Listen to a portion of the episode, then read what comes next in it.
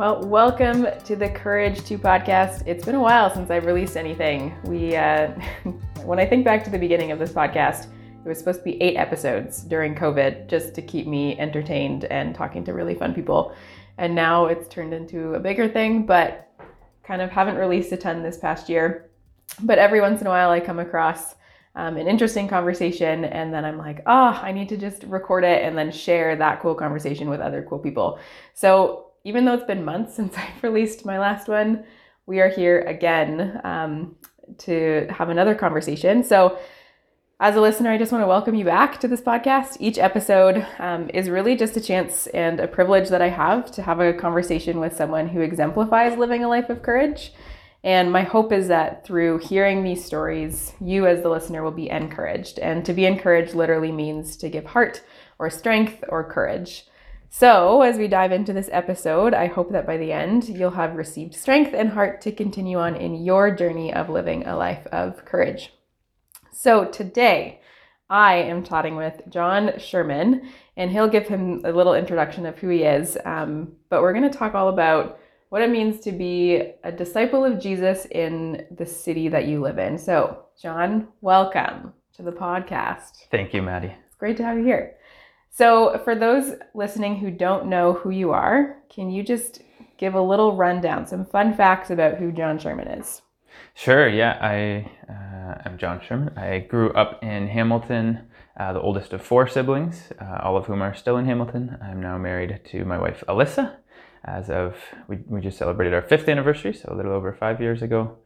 Uh, we live in uh, an apartment building in downtown Hamilton. So I've basically lived in Hamilton my whole life. Um, I work for a group called Flourish, which is part of Indwell, uh, so building affordable housing communities uh, for uh, uh for well now now over a thousand tenants in him in, in Ontario. Um, yeah, and other than that, um, I never really know what to answer when people ask me about my hobbies, but my interests include things like politics and cycling and hockey and urban planning and community development. Nice. Nice. And how long have you worked for Flourish for? It's been, uh, uh, there were some student placements in there over the years, uh, but, but more consistently, it's somewhere between three and four years if you, uh, yeah, if you go back to sort of when it became a more full ish mm-hmm. time thing. Is that what you envisioned doing? Like when you went, Stay. like to envision doing like affordable housing work? Is, is that what I envisioned yeah. before I started or what I? Envision doing long term. I, uh, I I was never someone with a five year plan or anything. I rarely sort you of. You and me both. Yeah, I would rarely knew where I would be, you know, next year uh, throughout most of my twenties, uh, and sort of went with. Uh, uh, uh, a kind of approach to just sort of we see see where God opens and closes doors and, and just follow the doors that are open and uh, uh, yeah so through through much sort of prayer and surrender and keeping an eye open for open doors. Uh, ended up at Flourish, but but that was not a surprise to me when it happened. I, I had had uh, uh, many experiences and sort of interests and passions that led me to admire the work that Indwell was doing for uh, as soon as I got introduced to Indwell. Uh, so it wasn't a surprise. I, I always thought like that th- their vision overlaps with my sense of sort of vision and calling in life a lot, and uh, they're uh, they're a great group of people. I'd love to mm. be with them someday, but we'll see what uh, God has in store. And uh, for a while, there were other things in store, and and for the last little while, it's been Indwell mm. that God has in store, and I've enjoyed it a lot. Can you go into like the vision of Indwell and the vision that you have for life and how that intersected? Like, what mm-hmm. is? Because I don't know if everybody has like a vision of where they want to go in life. Yeah. And not like a specific vision, like like in two years I want to be here and in three years I want to be here, but like a, a, bigger vision. What like what does that look like for you? For sure. That's a good question. Yeah. So for people who don't know Indwell, Indwell would say its vision is hope and homes for all. It's a Christian charity whose mission is to create affordable housing communities for people seeking health, wellness, and belonging. Um, uh, we just a couple weeks ago opened our second building in London, where you probably have a bunch of people uh, tuning mm-hmm. in from, and we've we were well established in Hamilton, where, where we're talking today, uh, as well as a number of other cities in Ontario. Um, I guess my personal sort of sense of vision in all this, if, if I were to make it a bit of a, a story of milestones along my own journey. I remember actually being on a, a church mission trip when I was uh, between grade 10 and 11 in the summer. We did a week long trip to downtown London, Ontario, from Hmm. the church I grew up on in Nice. Hamilton.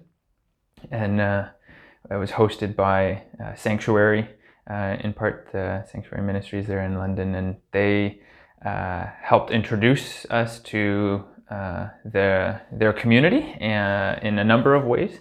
And part of what that meant for me as a 15 year old or whatever was meeting someone who's homeless for the first time in my life and getting a tour of downtown London led by someone who had experienced homelessness in London. So getting to hear uh, about what that community is like from the perspective of a, uh, a person who'd experienced homelessness recently at that point, um, which was something I it was a perspective I'd never heard in any city, even my own that I was growing up in. So that was very eye opening, and it, it really sort of burdened my heart, especially hearing stories of uh, uh, this particular person's experience when they were homeless, of uh, being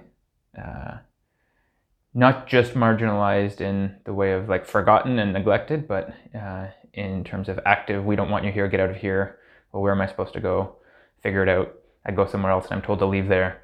That sort of uh, yeah injustice of of actively marginalizing people in a community that way really sort of burdened my heart and especially in the ways it happened in an organized way where police were uh, you know offering uh, enforcement to move out of this place to move out of that place uh, without any help uh, just sort of uh, was something that that that I think was I think God used that to impress it on my heart coming back to Hamilton where where I live. And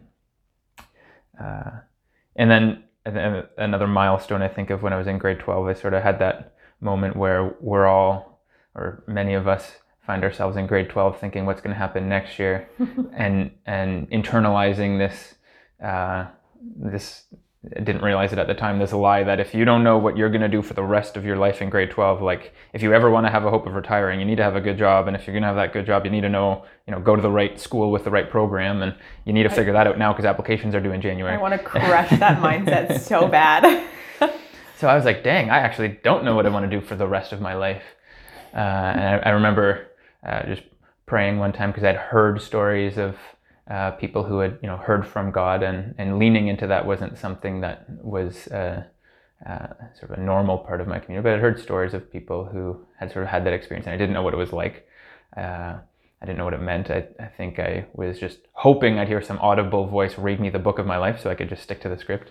Um, but what I got at that point was, oh shoot, that's probably gonna get picked up on the microphone. Let me That's okay. I don't know if you can probably edit that out, I guess.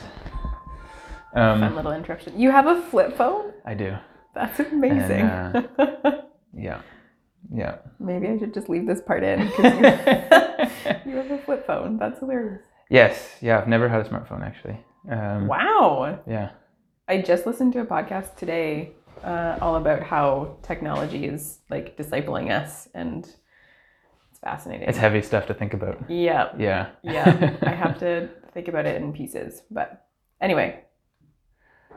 Uh, I, I think we got cut off at the climax of my story. So what what I heard in prayer at this point was just uh, or it wasn't even hearing, but seeing this picture of downtown Hamilton, uh, and and in a in a way that I knew that was God saying you're called to downtown Hamilton, uh, in the context of sort of uh, the the years previous. I, I think that especially meant for me, uh, you know, people in poverty in Hamilton, um, and people who are homeless. So. Uh, you know, building off the experiences in London. So uh, that was it. Uh, it wasn't it wasn't a whole book being read to me or anything, but it was enough for that moment. Um, that's you know not an unusual thing for God to do, just give you enough for the moment. And so I stayed in Hamilton and leaned into opportunities to volunteer in the in in context of poverty in the city, and um, yeah, got to uh, meet and uh, re-meet and eventually become friends with people who were homeless in Hamilton. Uh, and uh, while I was a Redeemer student, uh, got introduced to Indwell and some of their tenants and the people who live at Indwell. And uh, I think the, that was another milestone moment where I realized uh, in, in my first encounter with Indwell that, that people who lived in Indwell's housing had the same stories and the same backgrounds as all the people I'd become friends with who were homeless. They just weren't homeless anymore because of what Indwell was doing.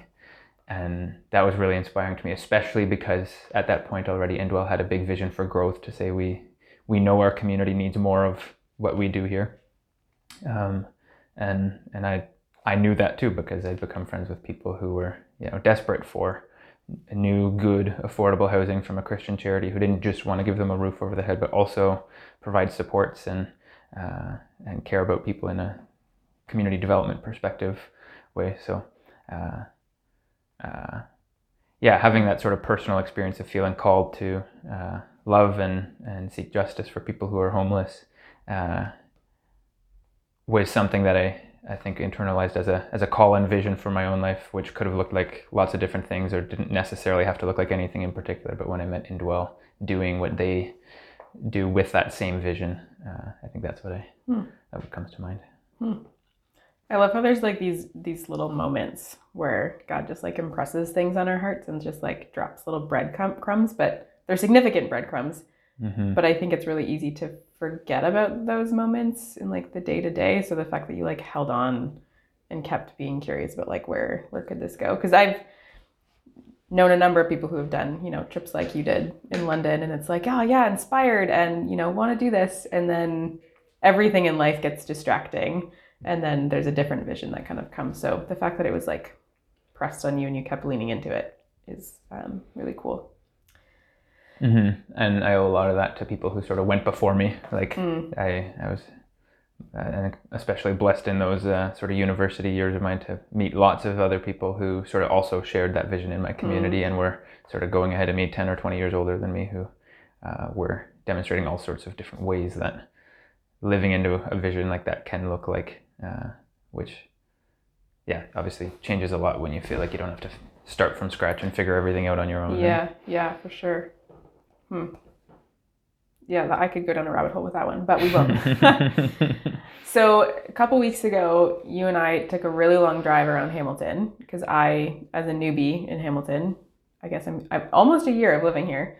Uh, there, there are pieces of the city that I've gotten to know. Um, this the one area that I live in is the one that I'm most familiar with, but even then I don't really know what's behind the scenes. And so I literally just was like, John, tell me all the things about Hamilton and what not just the the physical infrastructure, but what is pull back the curtain and tell me what's going on. Mm-hmm. Um, and you have a every person that I said, I was like, hey, John took me on a drive around the city. Everyone was like, John was the best person to to tell you all about all of the things. So you've clearly taken time to get to know Hamilton in a really deep way. Why do you think knowing the city that you live in is important? Yeah, that's a great question. And it is, uh, there are some probably sort of universal answers to that, but also it, it can be different for different people. Um, like I do think I, I, like I have neighbors who for whom knowing the city is necessary for survival. If you're someone in poverty, uh, you you better know where you can go to get food when your check runs out halfway through the month, and uh, you know where the shelters are for when your uh, you know people in your community need a shelter, and and where the places are to avoid that are you know you should avoid, or where you can um, yeah all, all sorts of dynamics in the city become important for your survival when you can't uh, you know uh, when you're not in a position to independently meet all your own needs.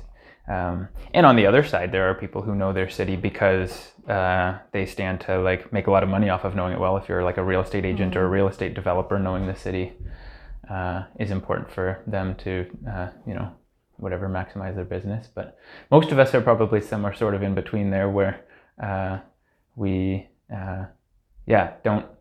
We, we have the privilege of not needing to know our city.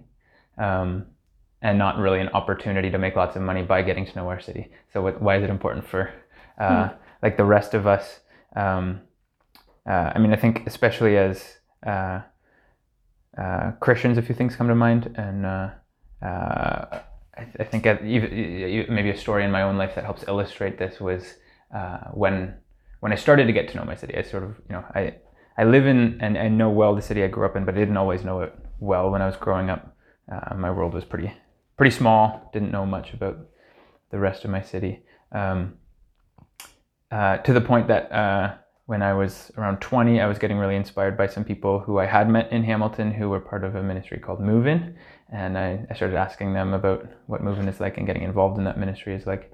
And they mentioned, uh, you know, as part of their vision to help Christians uh, uh, with, you know, incarnational ministry, moving in among the unreached urban poor. There was a, a neighborhood uh, in Hamilton called Rolston where they were hoping to, uh, uh, yeah, have have ministry, people doing ministry there and uh, they said it was on the mountain. Uh, I grew up on the mountain. I thought that's ridiculous. I grew up on the mountain, not around. For people not living in Hamilton, we, we call it the mountain. we call it the mountain. Every the Niagara Escarpment runs from Niagara to Tobermory, which is a very long distance, and Hamilton is the only part of the escarpment community that calls it a mountain.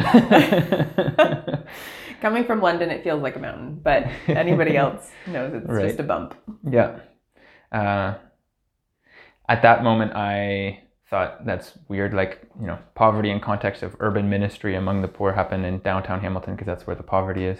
Uh, I was curious enough, though, that I went home, uh, looked up where the Rolston neighborhood is on the mountain, if there's a neighborhood of poverty on the mountain, uh, and found out uh, that it was the neighborhood I grew up in and was living in, and that there was a 50% child poverty rate in my own neighborhood.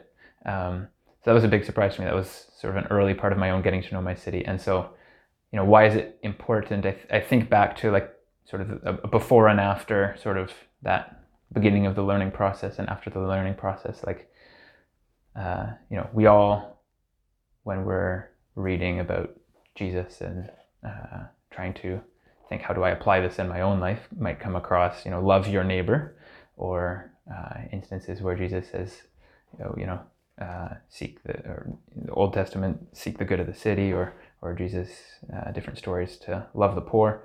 Um, if I don't know my city and I'm growing up in the Rolston neighborhood, that's a pretty theoretical question. What does it mean to love my neighbor and love the poor? And uh, you know, if I don't know the poor and I don't know my neighborhood, it's it's sort of a I don't know where you go with that. I, I didn't really I, I didn't know where to go with those sort of things. But then when I find out that my neighbors in my neighborhood had a 50% child poverty rate, it changes everything when you read Love Your Neighbor and Love the Poor and Seek the Good of Your City. Um, in terms of how do you apply those instructions, if it, it changes everything if, if you know those sort of things about your neighborhood. So that's, uh, yeah, sort of a story to illustrate uh, where, where I began to realize the impact of knowing your city in my own life. Hmm. So one of the things that I noticed when we were driving around, so you obviously got to know that neighborhood that you grew up in and realized, like you started to realize these things, right? But then you started taking me around to all over into all these other pockets and telling me stories, not just pointing out different things, but telling me stories of different people and different like really cool things going on of like how God is working through people, but also really hard moments and really challenging things to think through. Um, but it, it it came through very clearly for me that everything is it's personal. It's not this theoretical kind of thing. Um, but I think of like anybody who's listening who has never really taken a chance to get to know their city, it can be very daunting to think about, okay, I want to know my neighborhood. Mm-hmm. Da, what do I do? Like you can look at a census and get a sense of here are the stats, but stats can tell you only so much of the story. It's only when it becomes personal that it actually starts to change you personally.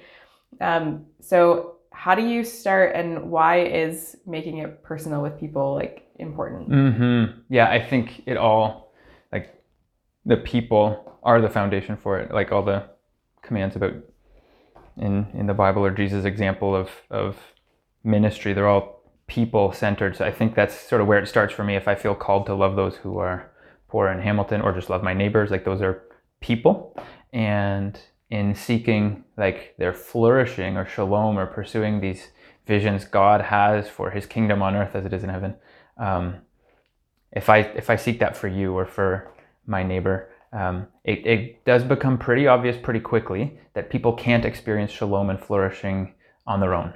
That that's a community thing that we are uh, that that it takes a community of flourishing for anyone in that community to flourish, or a, it takes a community of shalom for anyone in that community to experience shalom. So I think uh, that that also was sort of a realize or, or, or uh, you know a part of my own story. I remember uh, uh, yeah, being in uh, undergrad and reading the newspaper every day because I was a bit of a politics nerd. And uh, it, at, at, first, I would uh, sort of open the newspaper and like skip over all the boring local news to the like interesting political stuff about Obama and Harper at the time. And uh, around that same time in my life, I was starting to get to know people in downtown Hamilton and uh, people who were homeless and hear their stories and and and their stories are very local stories as yeah people in, in poverty and in, in different neighborhoods in Hamilton and uh, before long when I would go to grab the newspaper uh, something in the local news section would catch my eye about something that's changing with a place that I'd heard of before because my neighbors who were homeless who I'd become friends with and who I cared about cared about that place or they go there every week for this special thing or or they go there every day for a meal and uh, I started to um, I started to read the local news every day and skip over the rest. um, yeah, realizing that yeah, in in the local news was uh, important uh, stories that impact people I care about, mm. um, and so in my care for people, it sort of extended uh, in in me a, an interest in the city and in knowing uh, different parts of the city because uh, I'd, I'd heard about how yeah all, all these different dynamics in the city impact the shalom and flourishing of people mm-hmm. I cared about. Hmm. Um, it's such a different like countercultural way of thinking in terms of like flourishing comes in community. It's not like I need to just go retreat into my little suburban neighborhood to then find my own personal flourishing. It's actually the more that we engage with others in and together can we find flourishing for sure together. It's not an individual effort. It's we all interplay with each other. Mm-hmm. And mm-hmm. I also mm-hmm. find too, in if you can know just one person, it can change the game. Like if you know like one person who is living on the streets, that like changes how you how you see things. For sure. Yeah. When yeah. I when I worked in um, a neighborhood in London, people would always had these ideas about this one neighborhood, and they would always be like, "Are you safe working there?" And I just I hated it so much because I'm like, just walk in there and get to know one person, and like make it personal and get to know them, and all of a sudden your understanding of this place just is going to change mm-hmm. because you hear this is the reality of life for them, but you hear like the good, the bad, and the ugly, and you see the beauty of it, and yeah, it's just different when you when you know one person, mm-hmm. it changes everything. Mm-hmm. Mm-hmm. Yeah.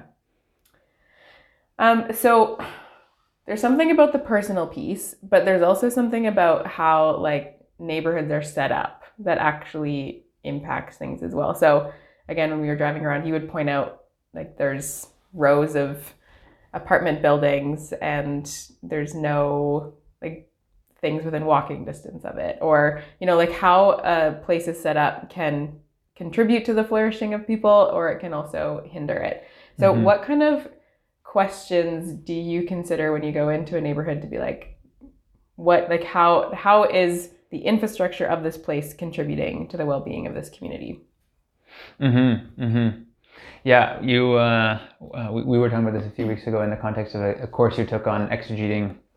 Uh, th- that used the word exegesis, which is mm-hmm. like a, mm-hmm. a, theological word around how you like make sense of the Bible, um, and and the stories of of the Bible. And uh, and people have started to use that same word for neighborhoods, which is I think helpful, and because it is actually a really similar process. It's the same sort of series uh, of of questions. One friend of mine, I don't know where he got this, but it's it stuck with me. Uh, sort of summarizes the, the series of questions uh, the same whether you're yeah in scripture or in a neighborhood as what, so what, and now what. Uh, hmm. So like what uh, what is the content? Like what what does the bible say? Like you actually have to read it before you can figure out what it means. And like you actually have to see a neighborhood before you can figure out what's going on and and what what it means. Um, and and pay attention you know not just like read it in terms in a checklist way but like pay attention to what what what the words are doing and what the context is and, and same in a neighborhood. And so what like why why is that important uh, in scripture? Why does it matter that jesus went to a a temple in this place at this point in human history, or uh, why does it matter that uh, whatever one of Jesus' disciples was a, a, zealot in a context of this, uh, you know, political context, uh, sort of digging with those what does that mean questions, and and similar in a neighborhood. Like, what does it mean that uh, yeah, I can walk past several high rises or or uh, walk for ten minutes without seeing anything but homes, or I can you know I can't bike in this neighborhood without feeling safe, or it's whatever. Um, you know, what does that mean? What does that say about uh, um, yeah this neighborhood's history, or what it's like to live here, or how the shape of this neighborhood shapes the people who live in it?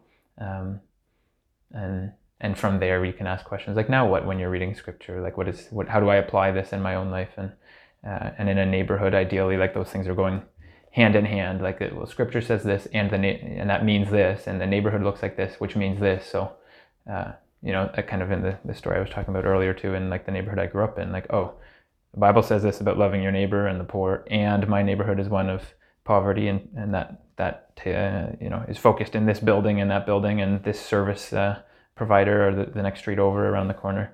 Um, what is god calling me to do? Um, sort of brings all those together.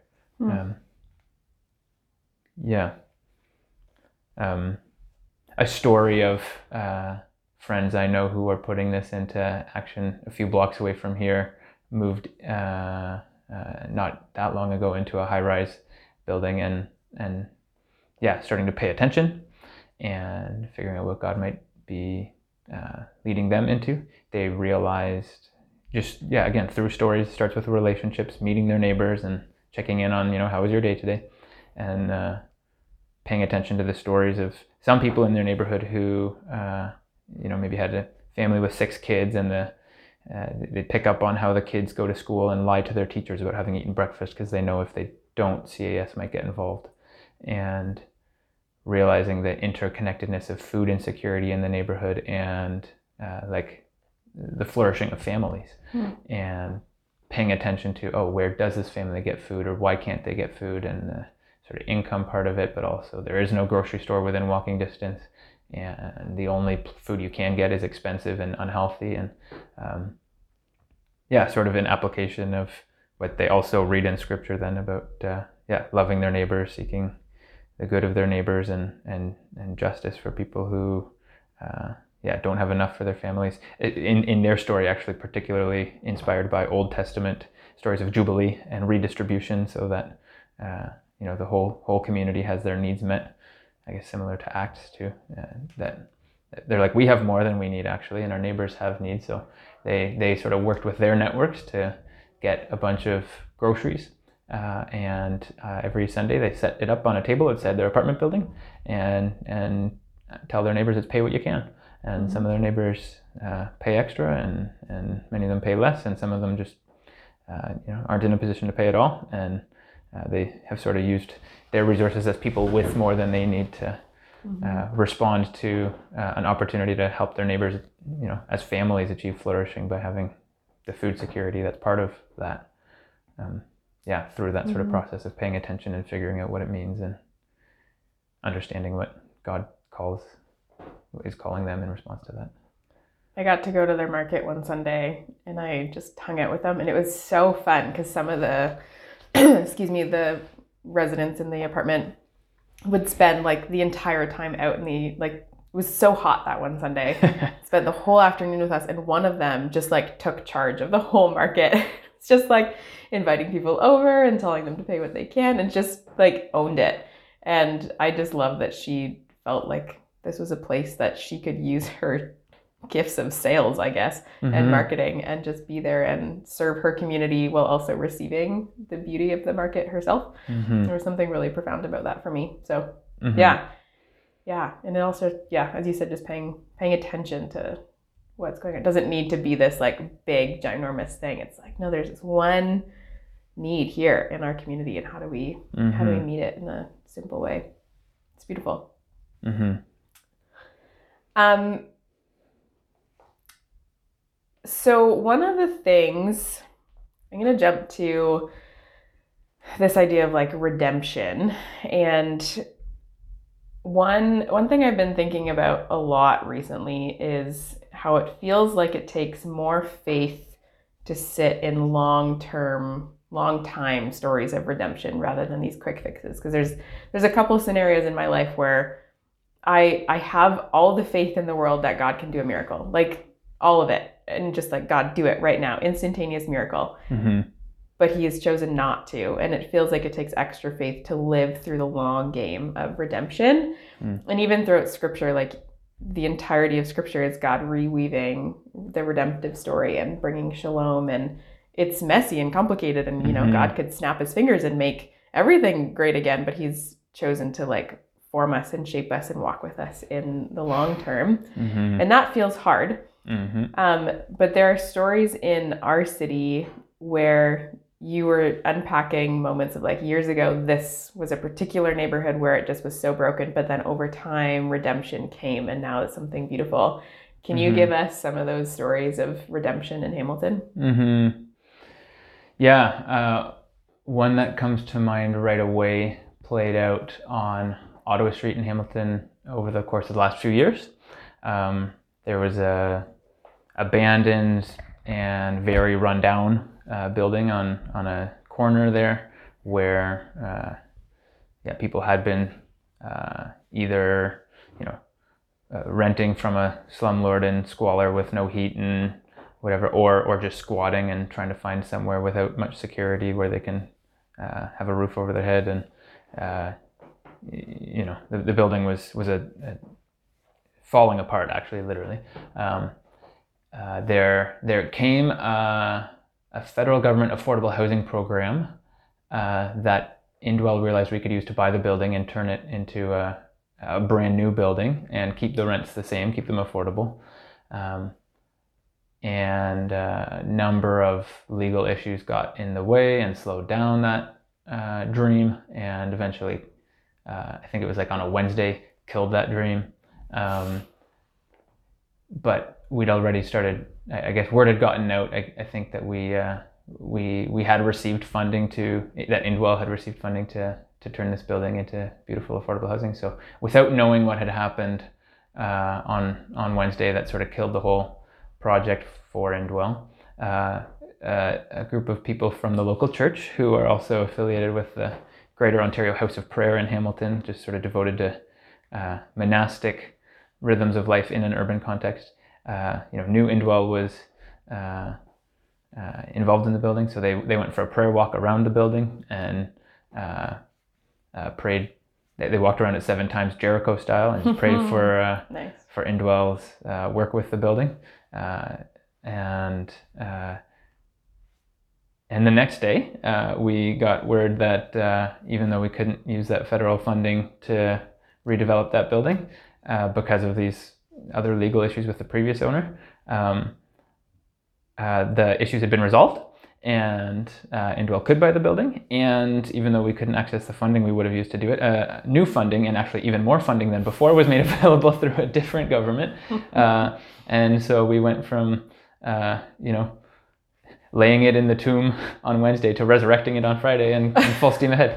And uh, that was that was a couple years ago, and a couple weeks ago, uh, as of a couple of weeks ago, the building is full of uh, Wow. people who were previously homeless, uh, and the apartments are are beautiful. It's one of the most energy efficient buildings in Ontario now. It's um, Is that the one that got the award? Is that another one? D- different one. Okay. Yeah. Um, uh, yeah. So like long story of redemption. I, I think back to you know those three people from the local church who were praying for it, and I don't think when they were praying for it, I wouldn't have anyway. That they were praying for for God to do something and expecting that the next day they would wake up and this miracle of healing would have happened, where where the building that was falling down would have been uh, you know made new again the next day. I, the, the instantaneous healing that God probably could do. Uh, you know, wasn't even something we were thinking about, but we we knew that uh, you know if we prayed, God could do years long miracles or or, or or do a miracle that would that would put a, a years long process into place. And now that that process has culminated, and it's Hmm. beautiful. Um, yeah. Um, and then we've also had stories in our own neighborhood of uh, uh, friendship with a woman who, for example, uh, came fled fled to Canada from violence in in Gaza and with with her three year old son, uh, knowing that if she was able to get here with him, she had a good chance of being able to uh, get the rest of her family here to reunite with her, her husband, and her other two daughters. uh, she didn't realize how long it would take. Uh, She thought it could happen quickly, and so years later, uh, she hadn't seen her daughters uh, since she left, uh, and uh, violence in Gaza started picking up again, and bombs were going off on the street they lived on, and she would have these Skype calls with her daughters, and they would be catching their mom up on the day, and then just start screaming because a bomb went off, and it was obviously extremely traumatizing, and and we realized the kids needed to get out there, and uh, so we you know sort of journeyed with her through that process and prayed with her and and for her and her family, and um, you know went to a member of parliament's office with her to to you know ask for their family reunification to be sped up because they were in a particularly dangerous context of violence. And that whole process probably did take six months but eventually they did get uh, the family was able to flee gaza for another country uh, to be safe in the meantime and god answered prayers so that they weren't kicked out of that country when their visa ran out and canada still hadn't granted them access to come to canada but eventually canada did say yes and they were reunited and we got to be there and it was amazing. Um, and yeah and another sort of longer process where uh, yeah it it was uh, yeah sort of a beautiful witness of uh, yeah god answering prayers uh, in a sort of extended time frame hmm Yeah. Yeah, prayer seems to be a key ingredient in that. For That's sure. for sure. Um, okay, tell us a story about one one situation that is still being Hmm. prayed over in our city. And that the hope of redemption will will come hopefully soon, but one just Yeah. does not know. probably a lot. Um, sort of the first thing that comes to mind when you ask that is sort of the uh, environmental restoration of of that which has been broken in Hamilton. Just like in the last week, uh, more news came out about millions of liters of sewage, hundreds of millions of liters of sewage being dumped into Hamilton Harbor, like Oh. a year and a half after I think it was 24 billion liters of sewage were dumped into Cootes Paradise. So there's like billions and billions of liters of crap in the water, and that's obviously you know that has a everything's connected where that affects the fish and the birds and and the trees and us, and that's that's something that I also would love for God to answer prayer and just heal overnight. Probably won't happen, but uh, uh, I guess it might happen. But but I, I'm sure God wants it to be healed and can heal it, and it, it will be healed one day.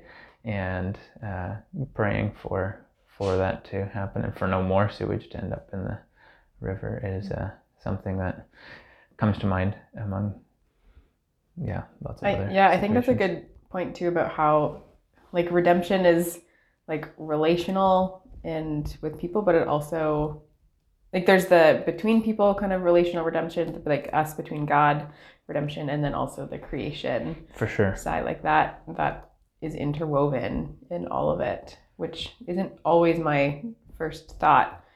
But I have been around enough people in Hamilton now that are keep reminding me that like right creation and how Yes. how the environment, if it's healthy, it also impacts the the health of our city. Yeah, yeah. It uh, it is hopeful to think that like, oh, that's the kind of stuff God cares about too. Like, not play on words, not just the the sewage in our own hearts or the crap in our in ourselves, Nice. but also the sewage in the creek. Like God cares about that. Yeah. Um, and uh, yeah, it it it.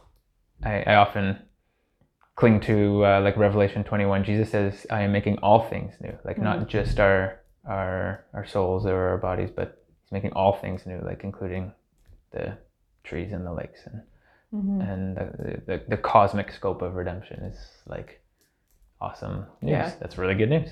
It is. Yeah. yeah. Yeah. Can you tell the story of um, that one place where it used to be the the soil is all contaminated and they're rebuilding but kicked everyone out? Right. That spot. There's a story where uh, we're waiting for uh, redemption. So yeah, in the north end of Hamilton, a neighborhood that's long been known as Jamesville was something like 60, 70 years ago a factory uh, that sort of during this time where industry was declining got torn down and replaced with social housing. Uh, so the city built uh, 91 townhouses there for, for families who needed affordable housing.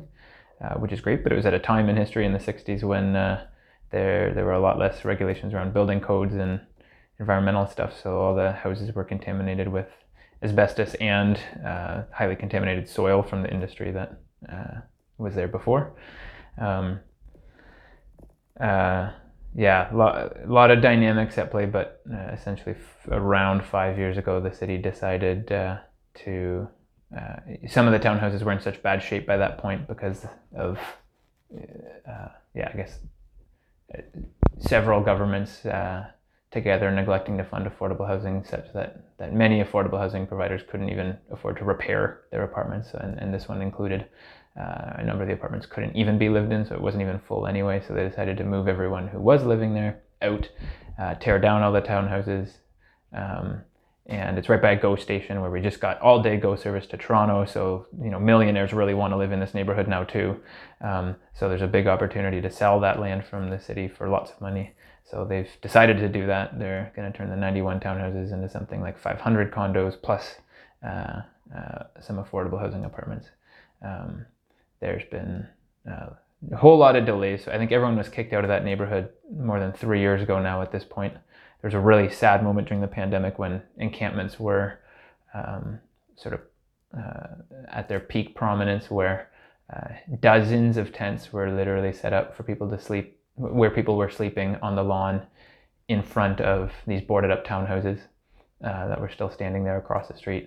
Um, the townhouses are just started demolition, but it's been a long process. You know, we're in the middle of a housing crisis, and people are still sleeping in tents, and, and this whole large city block of townhouses has, has not been lived in for five years and won't be for many years yet. And so we're we're waiting for that to be a story, hopefully of redemption, where uh, yeah, people who do need affordable housing can move back to the neighborhood with affordable rents for with with housing that's not contaminated with asbestos and the soil's been cleaned up and uh, yeah, hope yeah. So so pray for Jamesville. Yeah, making all things new. Hopefully someday.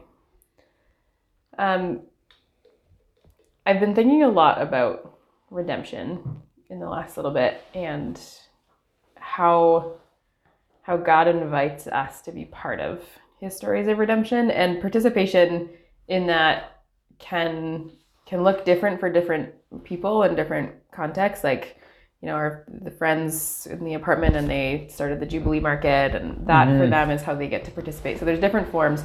Um, but also in my own work of i get to, to interact with lots of churches um, in in Canada, but also then churches globally.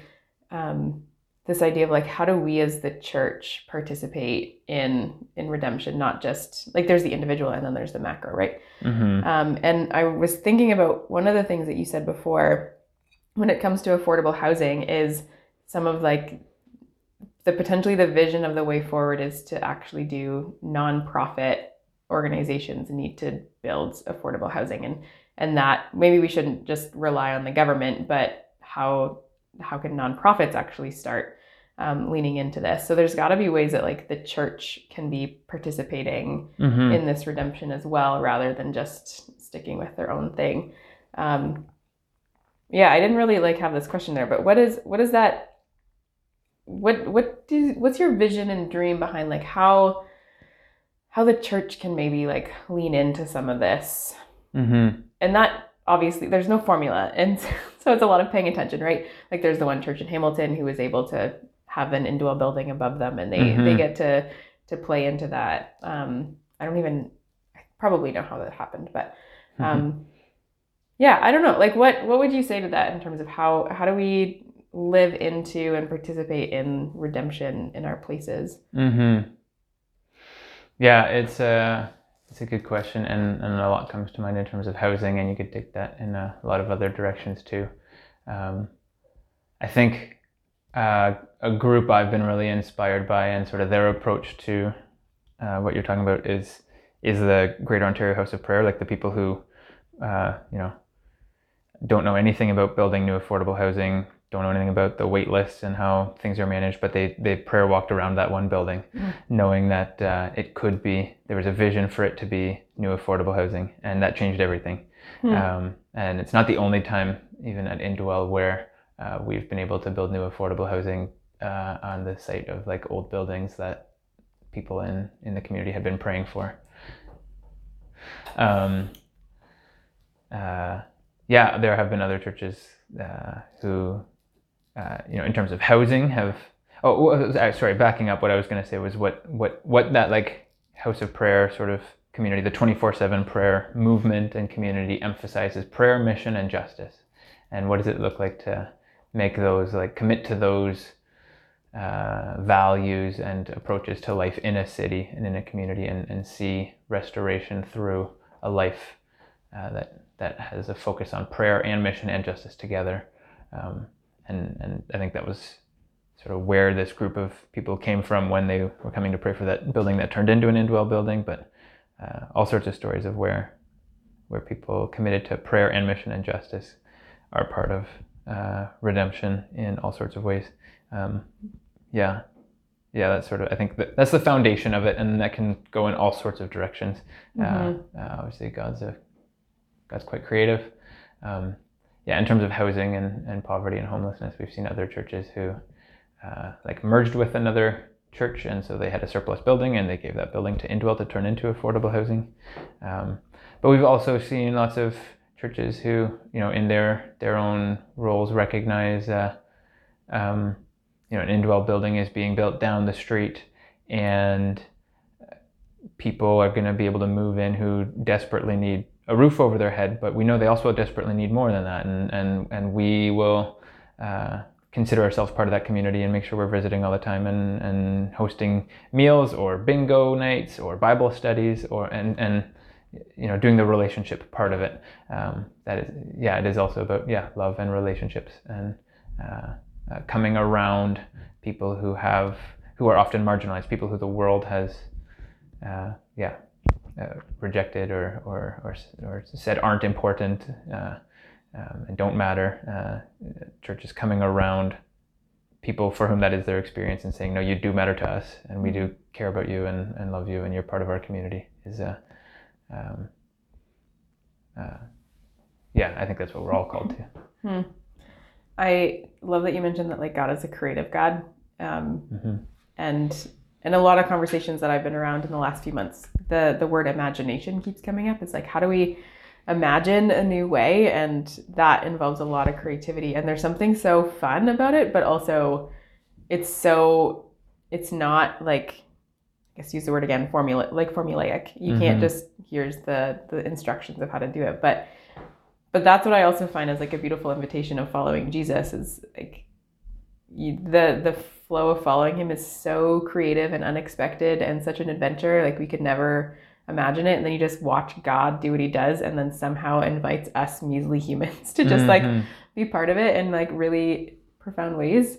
Um, just feels really beautiful. But it takes it takes a step back to be like okay what if we imagined a different way? What if and part of the imagining too is what what is it like to live as someone who doesn't have a home in this neighborhood like what what does that feel like what does that Mhm. look like and then imagine a new way of like how do i then lean into that Mhm. and each person will be called in different ways Mhm. and also each church will be called in different ways but there's something about if god is creative then he calls us to be creative because we are made in his image and so Mhm. something beautiful about that um, okay final nearing the end um, question for you Mhm.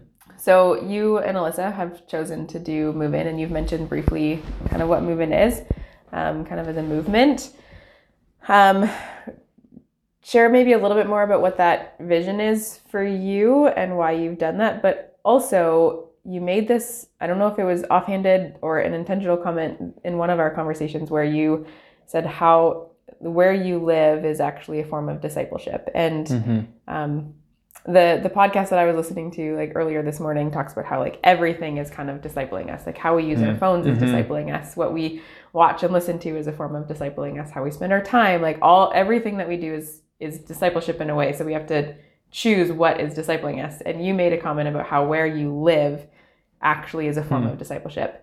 And so I'd love for you to unpack the significance of that For because sure. I think it's so important. Yeah, so we live in uh, an apartment building in downtown Hamilton with a pretty low income reputation, and we uh, the story behind that was uh, I mentioned earlier this movement called Move In and this network of Christians who uh, are uh, yeah prayerfully moving in to uh, unreached urban poor neighborhoods in in I mean the history starts with Toronto and Hamilton so like locally. Um, and so sort of those who went before us you know again talking about the, the story behind how I got to Indwell is at play here too where you know I just felt uh, called to love uh, and and seek justice and uh, for for people who are in poverty in Hamilton and seeing people who did that incarnationally, like by um, uh, was was powerful for me. Those who sort of went before in a way that was different from what would seem to be the default, where the, sort of the default I grew up with was, you know, it's important to love and serve the poor. So uh, there are different places you can go once a week to volunteer and do that. Um, uh, th- these these stories I was encountering were presenting a, a, very different way of saying, well, actually, like John 1.14 says that when God wanted to show his love to us, he took on flesh and dwelt among us. Hmm. So if we want to love uh, those who are marginalized in our communities, let's literally rent an apartment in the same building as them and hmm. dwell among them prayerfully. And um, uh, so that, that really resonated with us. And uh, uh we, uh, during our uh, we, as in me and Alyssa, during our undergrad at Christian University, too, sort of started to realize we uh, we wanted to build both mission and community into our living situation, so that we didn't have to go somewhere else to be with the people we prayed with and, and discipled with, or go somewhere else to to serve and, and love people we felt called to love. But that all of that was baked into our living situation. So, um, Move In was this model where, where you know Christians do that together, um, they, they move into neighborhoods and, and Christians get together every week to pray for their neighbors and for each other. And so there, there are a few other ways that could have looked other than move in, and, and we were led to join a, a move in team to do that. Um, uh, and, and now, yeah, we live in the same sort of apartment complex as, as people we pray with every week for uh, the neighbors we share. And we, uh, yeah, know we all, we're all on mission in our neighborhood uh, you know caring for the same people as each other as we pray for them together. And um, yeah in terms of how that's like shaped us and discipled us there's there's a lot to that that we've uh, maybe wasn't part of why we you know decided to live where we live but that we've come to realize living there that we're really thankful for now that we value a lot in terms of uh, yeah living in a, a, context that is uh, uh relative to a lot of uh, maybe people from the same sort of background as us anyway. Uh, it's a it's a simpler life than than if you know we know a lot of people who um, yeah, just have more responsibilities in life if they like you know own a whole house or something. Uh, renting a small apartment uh, keeps life simple, and, and simplicity comes with more space for uh, yeah prayer and, and all sorts of other yeah time for neighbors um, time for, for people who care about people who are hurting, people who, who need a listening ear some days, or uh, help filling out an application form other days.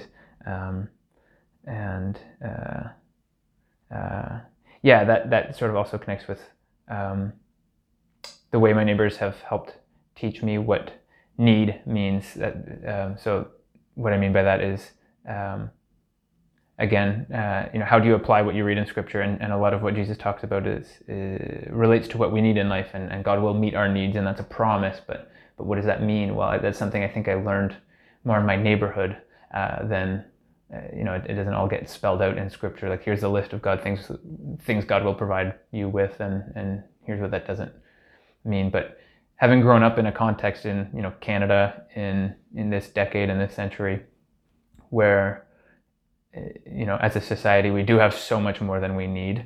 Uh, it is hard to know what it is we actually need. Uh, uh, you know, when I think about housing, I think about how our context is one where, you know, as, as sort of the, the West broadly, uh, modern Western civilization has the, the smallest household sizes of any civilization ever. Did I say smallest or big? Yeah, smallest, smallest mm-hmm. household sizes, but also the biggest house sizes of any civilization ever. So what does it mean to have your hmm. housing needs met? Like we don't even know. Like our ideas are so messed up by our excess that mm. like we don't even know what it means to have what you need for a living situation anymore. But um, I don't know if I, you know, know for certain, but like, you know, living in in our our context context with uh, less than we uh, you know might have defaulted to living with if we just went with the flow you know in the world um, has helped teach us about yeah what what Jesus does mean when he promises to meet our needs mm-hmm. um, and that sort of thing uh, um, yeah and sometimes uh, we we um, uh, I, I, don't know how yeah I'm sure there's ways it shapes us even beyond just what we know but I think uh, you know, knowing that Jesus did, like God, God did show His love to us by moving in among us and and by living a simple life, like without